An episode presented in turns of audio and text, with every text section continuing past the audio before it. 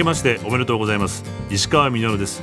関東2000個の酪農家の皆さんの協力でお送りするデイリーライフお正月スペシャル。絞りたての話題をお届けします。石川稔 Dairy Life 改めましておはようございます。デイリーライフ今年もよろしくお願いいたします。僕はですね正直こう大晦日までは気持ちがこう盛り上がるんですけれども年が明けてしまうとなんかこうあれ？また一からやり直しかとかってこう思ってしまってその後ダラダラ過ごす悪い癖があるんですけどもそんな中ですね気合を入れてもらうためにも年の初めでもすでにお仕事をされてスタートを切っていらっしゃる方々にお話を伺っていきたいと思います。元日も休みなく牛田市の世話をし生乳を絞り続けているこの方々電話でお話を伺ってきます。この番組で紹介した全楽アカデミーを研修後昨年11月に新規収納された高橋純馬さんと高橋ほのかさんご夫妻です。明けましておめでとうございます。明けましておめでとうございます。おめでとうございます。新規収納もおめでとうございます。ありがとうございます。ありがとうございます。今お二人は福島県の花輪町というところなんですね。そうですね。でここはどんなところなんですか？茨城県とあの県境くらいに近いところに位置してまして、うん。私たちの牧場があるところは結構標高の高いところにあって、結構寒いですね。マイナス15度ぐらいとかにもなるような感じの場所なんですけど、これ初めての冬でもあるわけですもんねそこで迎えるそうですね。であのまあ新年ということで去年1年はどんな1年でした？収納したばかりっていうこともあったので、バタバタしてたという印象ですかね。ご結婚もあったんですか？そうですね。あ忘れてました？あの2月ええ、2, 月にそうでした。席を入れたばかりですね。なのでに新婚で新しい仕事を始めてそして新しい土地で生活でもうマイナス15度の初めての冬を迎えるとそういうことです。でちなみに今どんな景色がそこでは高台ってことなんですか？広がってるんですか？周りは山に囲まれていて、うん下を見下ろすと装置が広がっているんですよね。いいですね。元水田だったところなので、うんうん。まあ平らな土地がちょっと広がっていて、はい。周りは本当に何もなくって、はい。電波も届かないようなところにいます。本当にそうなんですね。はい、そうですね。もともとご出身はどちらなんですか？二人とも埼玉出身になります。だったらもう全く今違う環境にいらっしゃるんですね。近くのコンビニが30分ぐらい車で行かないとないんで、はい。衝撃を受けてますよ。衝撃を受けてる最中。実際こう楽しいことってどんなことですか？まあ、牧場の中に家があるので、やっぱり酪農しながらうん。仕事と、まあ、家庭がこんなに密接にあるっていうのは、やっぱり新鮮で楽しいなと思ってますね。逆に大変なことってのはどんなことでしょう？朝凍ってるんですよ。そうでしょうね。いろんなものが。住まいの水道とかも凍っちゃうし、うん。うん例えば自給飼料のロールとかも凍っちゃうんですよあね。そうなんだ。バンクリーナーですかね、除粉する時の機械とかもはい。凍っちゃったりしてるので、おおあのまずはそこの 解凍からみたいな感じになるのが、朝何時頃からお二人スタートなんですか今？4時過ぎぐらいに起きて、はい。4時半ぐらいには餌があげられるようにっていう感じで動いてますね。一番一日で寒い時間に。でもね、やっぱりうん。牛舎の中が、うん。あの牛たちがいるのであったかいんですよね。牛舎の中の水道とかは凍らないので、えー牛の体温で？じゃあもう本当にお二人寒い中牛舎入ると逆にホッとするぐらいのいや、本当そうですよ。私の眼鏡が曇るぐらいですから。えー、そんな中から牛乳出てくるんですねやっぱね。で この酪農を志される前は他に何かお仕事されたりしてたんですか？自分たちはあの、うん。大学の時に知り合ってから、はい。その酪農家を将来に見据えて、うん。就職とかも考えてたので、はいはい。まあ、自分はその策定師というあの牛の爪をうんうんうん削る仕事ですね、はい。まあ、4年間策定師をやってしね。奥様はほのかさんは？まあ、酪農家になりたいっていう夢をうん。叶えるためにはどうしたらいいのかなっていうのを大学の時に少し考えて、うん。で大学院で研究もしながら考えた上で、うん。全酪連、まあ、全国の農協のジョブ団体さんみたいなところのうん。牛の餌と、まあ、うん。牛の生理学みたいなところと一通りちょっとそこで勉強させてもらってたって感じですね。きっかけはそのじゃあ酪農家になりたいと思ったのはどうしてだったんですか？私の夢なんですよ。酪農家になりたいというのほのは。かさんの夢をご主人も巻き込んでった。そういう形ですね。そういう形ですね。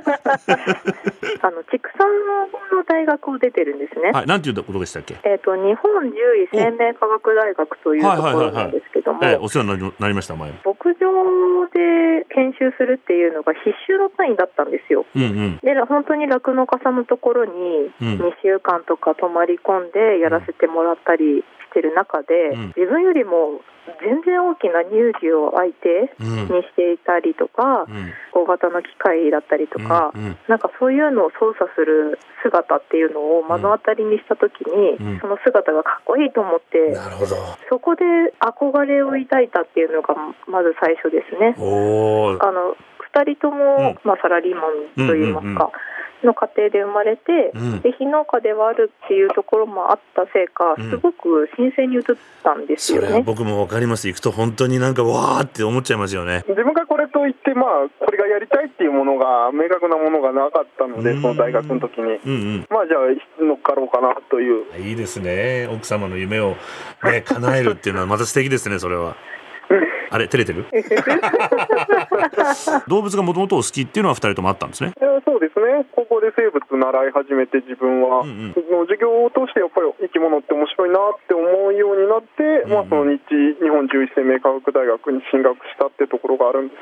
けど。へえ。ほのかさんも？小さい頃から動物が好きだったので、うん。動物に関わる仕事がしたいなっていうぼんやりとした夢を持って大学に進学して、うん。畜産っていうのが、まあ、動物関係に関する仕事は全ての根源だよみたいな形で教わって、うん。そこから酪農へっていう感じですね。なるほど。であのご結婚されたということなんですけれども奥様の方に純馬さんがお婿さんになったってことなんですか？まあ、やっぱりその牧場をやるにあたって、うん。まあ、彼女の夢である牧場なので、うんもちろん経営主が、まあ、高島の家なんですよ。奥様が社長さん？あそうです。でやっぱり社長っていうことはやっぱそっちの名字をね私の名字に変えて社長を名乗るのはちょっと変かなと思ってこいいね。私が高橋善になったんですね。そうですねこの全楽アカデミーとの出会いっていうのはどんな出会いだったんですか？最初はやっぱり私が全楽連に入っていたっていうところからですかね。はいはいはい。でその中であの全楽アカデミーというものが発足したよっていう情報を、うん。まあ、その組織の中でいち早く情報をゲットできたんでなるほど。まあ、新規収納を応援してくれる組織ってないよなと思って、うん。まあ、夫に話をして、うん。じゃあ早速ちょっと説明だけでも聞きに行こうっていう感じでしたね。でアカデミーに入って一番こう思い出に残ってることとか。座学的なところうん。知識とかっていうのはすごくいろんな農家さんを回っていく上と、うん。あと全楽連の営業担当っていうところでそういうところは学んでたんですけどもはい。作業とかっていうのは全くやったことがなかったので、うん。そこを経験させてもらえたっうんうん。ていうところはすごく大きかったなと思います。純馬さんはどうですか？私は逆にその就職が現場職だっそうですよね。たので、策定士さんですもんね。座学研修ですね、みっちり座学を受けたのが結構ためになったなと逆で思ってますね。なるほどね。お互いのこう足りない部分がちゃんとこう補填うん。補充されて、まあ今酪農状況で厳しいって言われてるじゃないですか。まあ不安っていうのはこうあったりとかしなかったんですか？それに、うん。アカデミーの皆さんもすごく応援してくれたし、うん。収納させてもらった福島酪農協さん、うん。その前の牧場主であったうん佐藤勝さんっていう方なんですけども、うん。すごく応援してくださってやっぱりこういう状況の中でも、うん。その佐藤さんっていう方はすごく優秀な経営をずっとされてたんですよね。うん。まあ、その牧場をうん。引き継げるっていうのはものすごい幸運なんじゃないかっていうのがあって皆さんがいれば不安がないといえば嘘になるけどうんでもそこで頑張りたいっていう気持ちの方が強かったですね。でも夫も結構第一印象としてすごくここがいいんじゃないかっていうふうに思ってたんじゃないかと思うんですよね。そうですか純馬さん。策定時代に結局いろんな牧場をまあ回ってたわけですよ。うんうん。もしいろんな牧場を見てきた中でその佐藤勝さんっていう牧場を見た時に、うん。そろそろ畳もうとしている牧場のコンディションではないなというのをまず第一に感じたところですね。うんうんまあ牛の状態であったり、うん。そのトラクターの状態、まあ、搾乳機器やバーンクリーナー、まあ、全てがちゃんと整備されていて、ん。牧場内がすごく綺麗な状態だったんですよね。うん。それを見たとき、やっぱりこの牧場を引き継げるなら本当にすごくいい話だなってすぐ感じました。であの名前なんですけども。ラキーベコファーム。ラッキーベコファームってのはどういう思いが込められてるんですか？周りの方に恵まれた本当に幸運。あラッキーなんだまさに。そうラッキーなっていうところと、うん。福島って赤べこっていうのはいはい。頭がこうなんだっけ？ふるふるふるするそうです。人形ありますよね。そうです。ベコって方言で牛っていうことだと思うんですけど、うん。うん。あの実は佐藤勝さんってうん。ホルスタインの中でも、うん。レッドえ？いわゆる茶色と白の模様が出るレッドっていうのをすごいつけてまして。赤べこ魂があるわけですね。そこのなんかベコから取ってうん。ラッキーベコファームっていうのにしました、赤べこってすごく縁起のいいものだなっても思うし。そっかそっかね。でもちょっとこれ余談ですけども福島って考えたら十何年前には本当に大変な地域だったわけじゃないですか。そうでした。本当に、ねえそれを佐藤さんは乗り越えて。その時が一番辛かったっておっしゃってましたね。えっとあと伺ったんですけども実はもう収納された初日からもう出荷っていうんですか？そうですね。じゃあ本当にこう絶え間なく受け継がれたってことなんですね。それがもうすごく安定したスタートを切ることができたのですごく助かりましたね。であの今2ヶ月経ってどんなこと感じてらっしゃいます？やっと慣れてきたっていうところも一つはあるんですけど、うん日々いろんなことが起きるので、うん。その都度佐藤勝さんにいろんなことを教わってるんですいけど。や頼りになりますね。大変っていうのも本当にあるんですけど、うんやっぱり有名であった酪農家でとして働けてるっていう楽しさの方がやっぱり強いかなと思ってます。なるほどな。今後どんな風にしていこうとお二人は思ってらっしゃるんですか？とりあえずその佐藤さんから受け継いだこの大切な牧場の評価を少しでも落とさないように現状維持でちょっと頑張っていきたいなとは思ってます。マサルさんが感覚的にもうできてることっていうのはやっぱり私たちがすぐにはできないところなのでか、うん。繁殖台帳とかっていうのを一つにしても自分たちでちゃんと管理できるような目で見てちゃんと終えるみたいなそういうところの工夫とか、うん。まあ、そういうのを少しずつやっていってゆくゆくはうん。あの私たちも実第三者とかに譲れるみたいなぐらいのそういう牧場を目指したいなというふうに思っているのでうん。それに向けてコツコツいろいろやっていきたいなというふうにもう未来に続くわけですもんね。ちなみにあの佐藤さんへの思いっていうのも。佐藤勝さんが言ってくれたおかげで、私はその自分の妻のね夢を叶えることができたので本当にありがたいなとまず思っていますし、まあ、これからいろんなハプニングがまた起きるので、うん。またその時はよろしくお願いしますという感じですかね。私も佐藤勝さんがいなかったら、うん。この牧場の経営をするということは多分できなかったなというふうに思うので、まあ、本当に感謝っていうのが一番に出てくるかなと思います。佐藤勝さんがうん。あの引き継いでくれてどう思いましたかっていうふうに、うんうん。まあ、あの他の場所であ聞かれた時に、うん。嬉しかったっていうふうにおっしゃってくださったのでその気持ちをうん。あの裏切らないようにあの一生懸命頑張りますっていうことをお伝えできたらなというふうに思ってます。他にもこう全国あの先輩酪農家の方々いらっしゃると思うんですけども何か伝えたいメッセージがありましたら。酪農家としてまだ1年生というぐらいなところなんですけれどもわ、からないことだらけなんですけども、うん。本当に頑張っていきますので、ういろんなところでつながれたらというふうに思ってます。そうですね、はい。私も、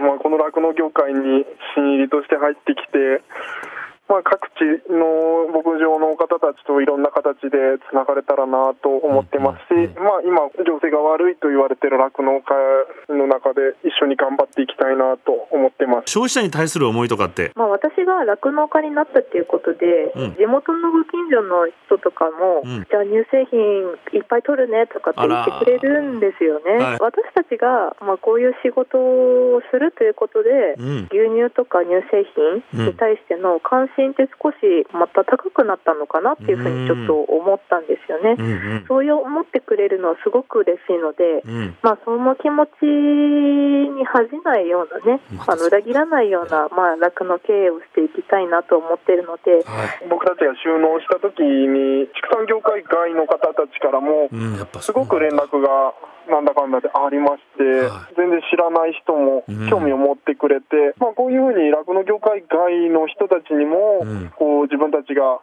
まあ、何かしらの形で発信して酪農っていうものを伝えていきたいなと思っていますね。ありが。とうございます。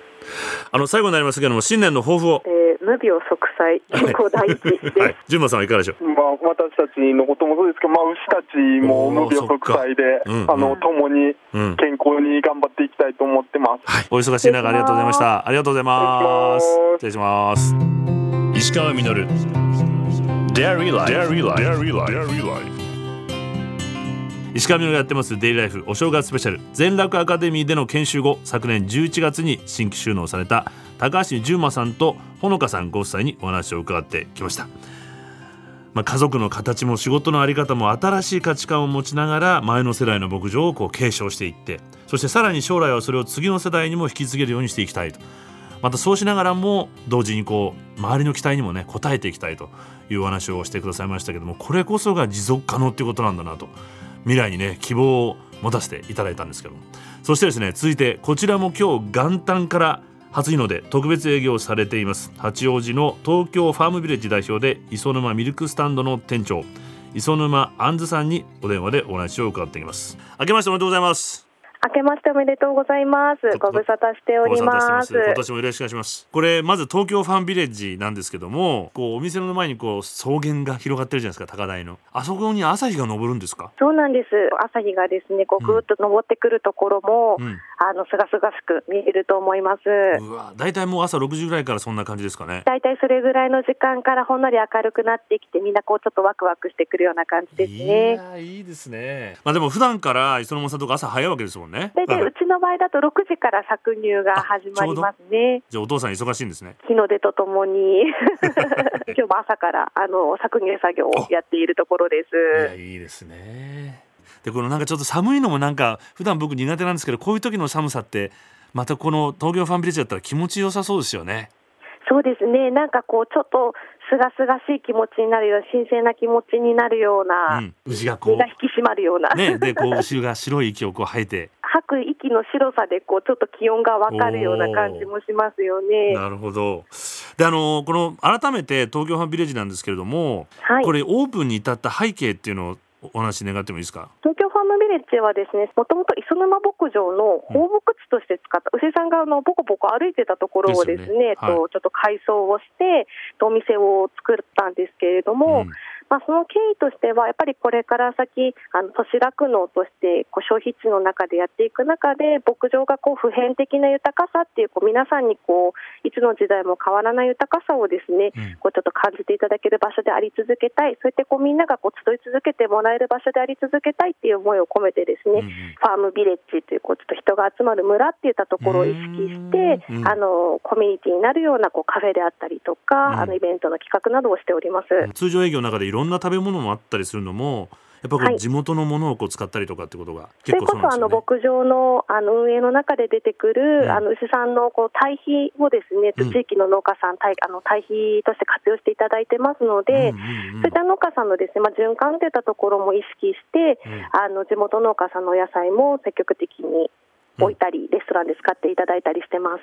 であれですよね。さらにこういろんなこう地元の美味しいレストランのパティシエさんみたいな人が、多摩の方でですね、うん。あの長く続いているバーゼル洋菓子店さんといったところにも、うん。今回あの運営の方に関わっていただいているので、うん。まあそちらの方であのケーキだったりだとか、うん。あのお昼のランチメニューっていうのの提供も行っております。クラウドファンディングから始めて、どんどんこうみんなの気持ちとお金が集まっていっいてや本当ですね。でお金っていうその資金をですね集めさせていただいたっていうことに対する感謝ももちろんなんですけれども、まあ、それ以上にこうやっぱり今までなんていうんだろう。な見える化していなかったその牧場に対するまあグッドボタンじゃないですけど、うんうんうん。あここに牧場があることだったりとか今後あり続けていきたいっていうことに対する、うん。なんていうんですか背中押しというか。あ素晴らしいです。あのこれオープンで1年ちょっと経ったんですけどもどうですか、はい。お客さんの反応とかは？多摩の地域のお客様だけじゃなくて23区のナンバーのお車もお見かけしますし、うん。全然東京都外のお客様もいらっしゃっていただいている印象をうんうん。持ってます。どんどんそれが広がってる感じですか？やっぱりその牧